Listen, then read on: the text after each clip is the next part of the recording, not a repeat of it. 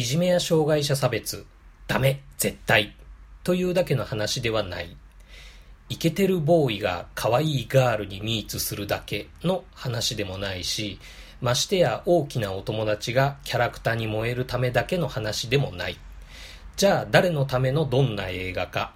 人間関係がしんどくて、ちょっと生きるの辛いなぁと思うことがある。そんな全てのあなたのための映画。今回無人島キネマに上陸するのは映画声の形。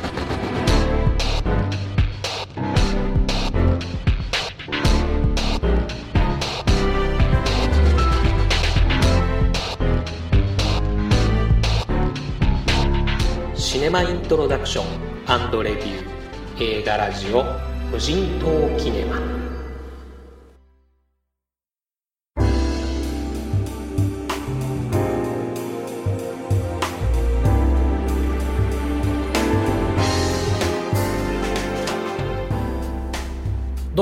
映画ポッドキャスト界のブロッケンジュニア、牛田智之です。というわけで映画声の形ご紹介していきたいと思います。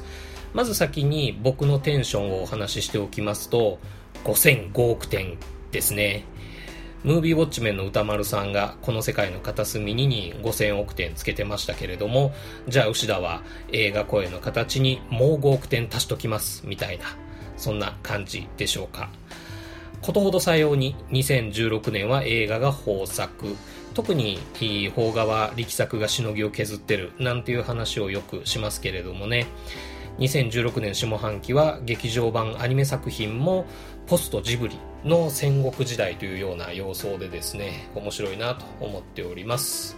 まあことほどさようにっていう言葉が使いたかっただけなんですけど。とはいえ言わずもがな新海誠の「君の名は」がですね歴代興行収入歴代邦画の興行収入の第3位に躍り出たっていうことで、まあ、主演声優をやった神木隆之介が神ってるという状況ですね。そして片渕素直のこの世界の片隅にがご存知各種メディア絶賛ということでお墨付きを受けて早くもカルト作品的な存在になりつつあるという状況ですねそんな状況に興奮しちゃったのか不滅の老害宮崎駿が長編アニメ復帰をほのめかしてるとかいう話もちょいちょい聞こえてきますしそんな宮崎駿から日本テレビという地盤を受け継いだっていう風だからといって安穏としてられなくなってきてる細田守もですね、えー、着々と新作の制作を進めているみたいです。そんな中一つの勢力として見逃せない存在となってきているのが京都アニメーションの新作映画声の形です今年の9月の17日に公開されてから現在でも上映が続いているっていう、まあ実は結構なヒット作ということで、興行収入としては魔法少女まどかマギか反逆の物語を超えてるっていう状況みたいですね。監督は映画軽音、たまこラブストーリーの山田直子。京都アニメーション所属のアニメ監督ということですね。映画軽音では日本アカデミー賞優秀アニメーション作品賞を受賞しているという人です。原作は2011年別冊少年マガジンで読み切り作品として掲載されて2013年にリメイク版の読み切り2013年から2014年にかけて週刊少年マガジンで連載された大今義時さんというこれ女性の漫画家の方なんですけれどもその作品です。全7巻で完結っていうことなので、まあ、僕もまだ未読なんですが年末のお休みの時にでも一気読みしようかななんて考えてます。そんなわけで映画声の形。まず触れておきたいのはいわゆるキャラ萌えありきの作品ではなかったなということですね。確かに可愛い絵柄と流行りの声優さんで登場人物が作られてるのでこうそういうのはっていう抵抗感のある人もいるでしょうし、まあ、実は僕自身もその一人でしたけれどもでも一本のドラマとして心にずしんとくる、まあ、そういう力のある作品でした。聴覚障害を持つ西宮翔子という女の子がある小学校に転校してくるんですけれども特別学級とかそういうところではなくって普通のクラスに転入してくるんですね。でクラスの子どもたちは最初から拒否感があったっていうわけではないんですけれども例えばその子が授業中に刺されたりすると授業が止まっちゃったりとかコミュニケーションを図るにも筆談になっちゃうっていうもどかしさとかそういうのが子どもたちのストレスとして積み重なってってるっていう感じなわけなんですね。例えば友達同士がバカ話で笑ってる時に筆談で何を笑ってたのっていうふうに聞いてくるんですけれどもそれを聞かれても筆談でバカ話の面白さは伝わんないよねっていうか、まあ、そういうもどかしさとか面倒くささがこうあったりあと障害者だからって特別扱いされてるんじゃないかっていう誤解とかがこう徐々にストレスになって、えー、自然にその子供たちの距離ができていくっていう形なんですね。でその距離の微妙な気まずさみたいなのがまたさらにストレスになってそれを打ち消すようにからかいが始まり周りがそれを黙認してその黙認によってまたいじめがエスカレートしていくっていう図式っていうんでしょうか、まあ、そういういじめ発生の過程が僕にはリアルに描かれてるように感じました。今現在のその学校教育の現場でいじめがどういうふうに発生するかしてるかっていうのは僕は知る由はないんですけれどもただ映画によく出てくる記号的ないじめ描写っていうのと比較すると納得感があるっていうんでしょうかね。入江優監督が以前猿の惑星ライジングを指して戦争発生の過程が緻密に描かれているっていうような評価をしたことがあるんですけれどもこの映画「声の形」では戦争ではなくいじめについてそれをやってのけたっていうような印象が僕にはありました。じゃあこの聴覚障害を持つ西宮翔子という女の子がそんな風にして発生したいじめにどう立ち向かっていくか。それを支えるツンツン頭の主人公石田翔也との恋がうまくいくのかいかないのか。そういうまあありがちなお話かなとも思ってたんですけれども実はそれも違っていてこの西宮翔子を小学生時代にいじめてた張本人がその主人公の石田翔也なんですね。それがあるきっかけでいじめられる側になってしまう。それを引きずったまま高校生になりもうやってらんないから死んじゃおうと川に飛び込もうとしているところからこの映画は始まります。聴覚障害者の元いじめられっ子西宮翔子とそれが元でいじめられる立場になった石田翔也をめぐっていろんな立ち位置の登場人物がいろんな思惑とかいろんな葛藤を抱えながら人との関わり方とか折り合いのつけ方みたいなものを探していくっていうようなお話になってます。いじめや差別は良くないねとか主人公たちの恋がこういう風に決着しましたよとかこの映画はそのもう一歩向こう側をラストシーンで見せてくれるような気がします。公開関数は少ないながらもまだまだ全国の劇場で上映されてるみたいですのでぜひ一度見てもらえたらいいかなと思います。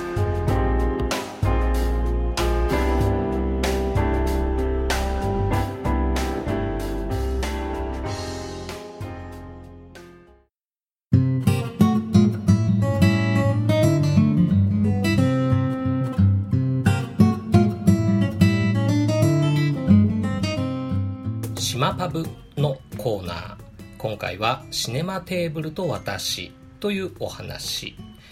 映画が好きだけど見た映画の感想とか意見を語り合う相手が身近にいない。なので僕牛田は映画ラジオを聴いたりそれにメールを投稿したりイベントに参加したりしてでその延長でこの無人島キネマを始めました。なんていうお話をですね以前クルーズ4の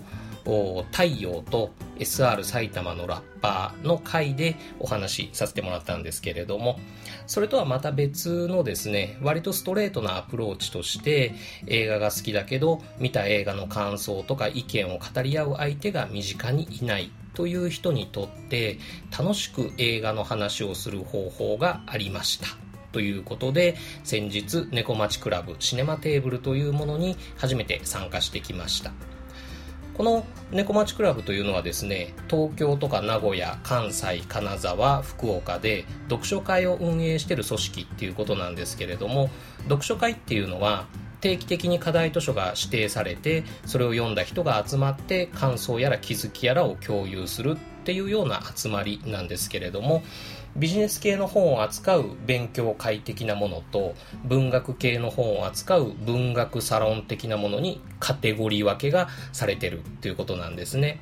で、そのもう一つのカテゴリーとして課題となる映画を見た人が集まって感想やら批評やらを共有するっていうのがあシネマテーブルという位置づけになっています。このシネマテーブルは今のところ東京と名古屋だけの開催みたいなんですけれども、はい。というわけで僕が参加したのは11月30日の水曜日。お題映画はこの世界の片隅にでした。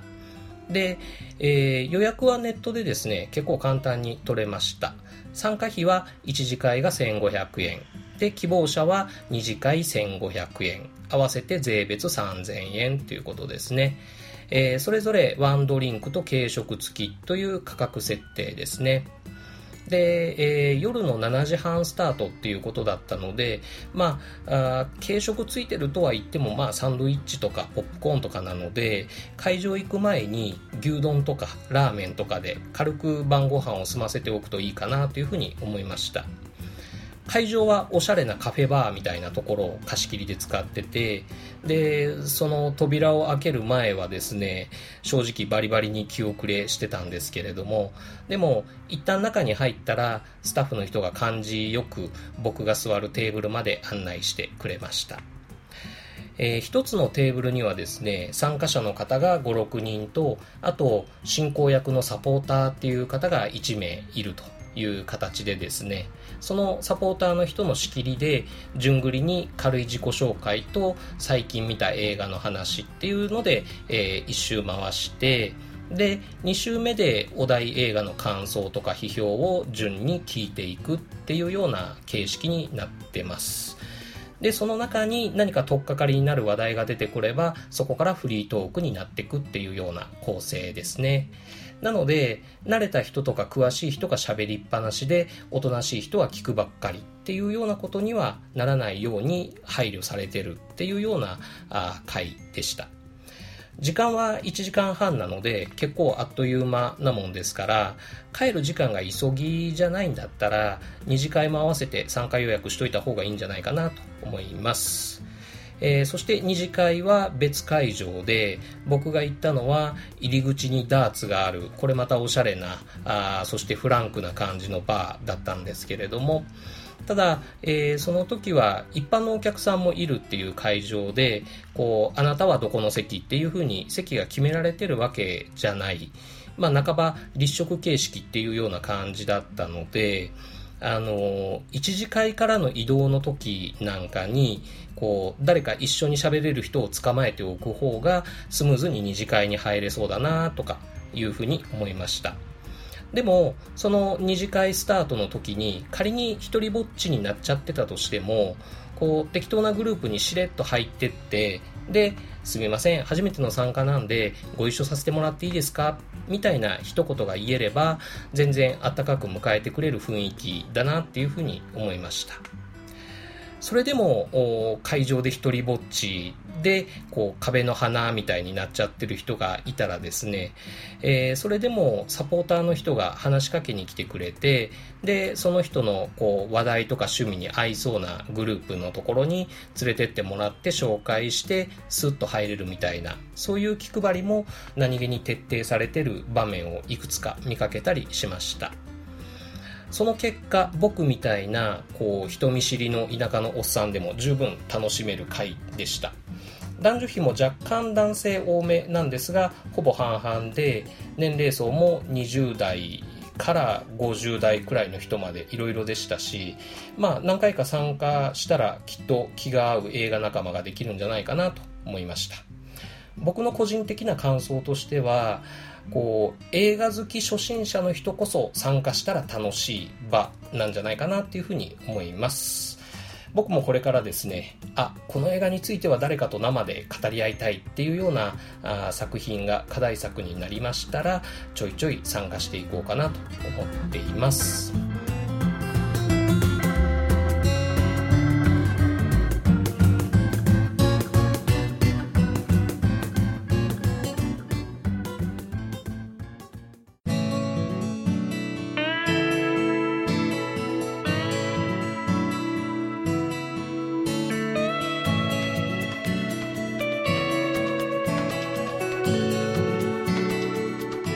というわけでエンディングです。iPhone を7に変えました。iPhone そのものの設定やら何やらはですねバックアップから復元するだけなんで便利な世の中になったなと思ってるんですけれども前回からあのこのポッドキャストの収録で使ってるんですが若干音質が良くなったかななんて思ったりしてるんですけれどもね。あと実は憧れていたですねあの携帯をスキャナーとか改札機にかざして支払い完了みたいなあれをやる時がついに来たということで、えー、嬉しいんですけれどもいざとなると緊張しちゃって結局いつものカードを使ってやっちゃうみたいなあそういうことをやってる今日この頃です。最近見た映画の話をしたいんですが、実は最近映画見れてないので、最近聞いてるポッドキャストの話ですね。えー、東京ミルク放送局、東京ミルクホールという元劇団のメンバーのお二人がですね、映画や漫画、ゲームなどについて毎回ワンテーマのフリートーク形式で1時間くらいお話をするという番組です。今回無人島キネマで取り上げた声の形についても語っている回があるので、えー、まあ結構楽しく聞ける番組なのでおすすめです。えー、大阪の一般人によるポッドキャスト。今年の2月に始まったばかりなんですけれども、もう配信回数200回を超えているということで、まあ、毎日配信をされているという番組なんですけれども、こちらもフリートーク形式の番組です。芸人でも業界関係者でもない全く一般人の方のポッドキャストなんですけれどもまあ面白い話が面白いし和むしということでかなり人気も高いプログラムですねパーソナリティのお二人とも映画好きな方みたいなのでちょいちょい映画がテーマになってる回もあって映画ファンの人も楽しく聴けるんじゃないかなと思います。そしてボンクラ映画館。前に一度この無人島キネマでもご紹介したことがあったかなと思うんですけれどもこちらも配信100回を超える映画ポッドキャスト界の老舗です。その100回記念ということで、えー、俳優で元 AV 男優で、えー、勝慎太郎演じる座頭市にたくさん切られたという方、山本隆二さんという方がですね、えー、5回にわたってゲストで出られて、えー、インタビューを受けてらっしゃるんですけれども、この話がまあ面白いです。僕も年取ったらこういう面白おじさんになりたいなとかって憧れちゃうようなあそういうエピソードが満載でおすすめです。そんなこんなで12月17日の日にはですね、いよいよ東京に乗り込んで、僕もてイベントに参加する日が近づいてきておりますが、東京といえば脱線ムービーのお二人にもまたお会いすることになりましてですね。で、えー、果たして男は映画を語ることでモテることができるのかというテーマでですね、えー、女性目線でのお話を伺うことになっております。もちろんその様子はこの無人島キネマでお知らせしていきたいと思いますので、えー、お楽しみにしてください。というわけで映画ラジオ無人島キネマ本日はこれにて閉館。またのご来場をお待ちしてます。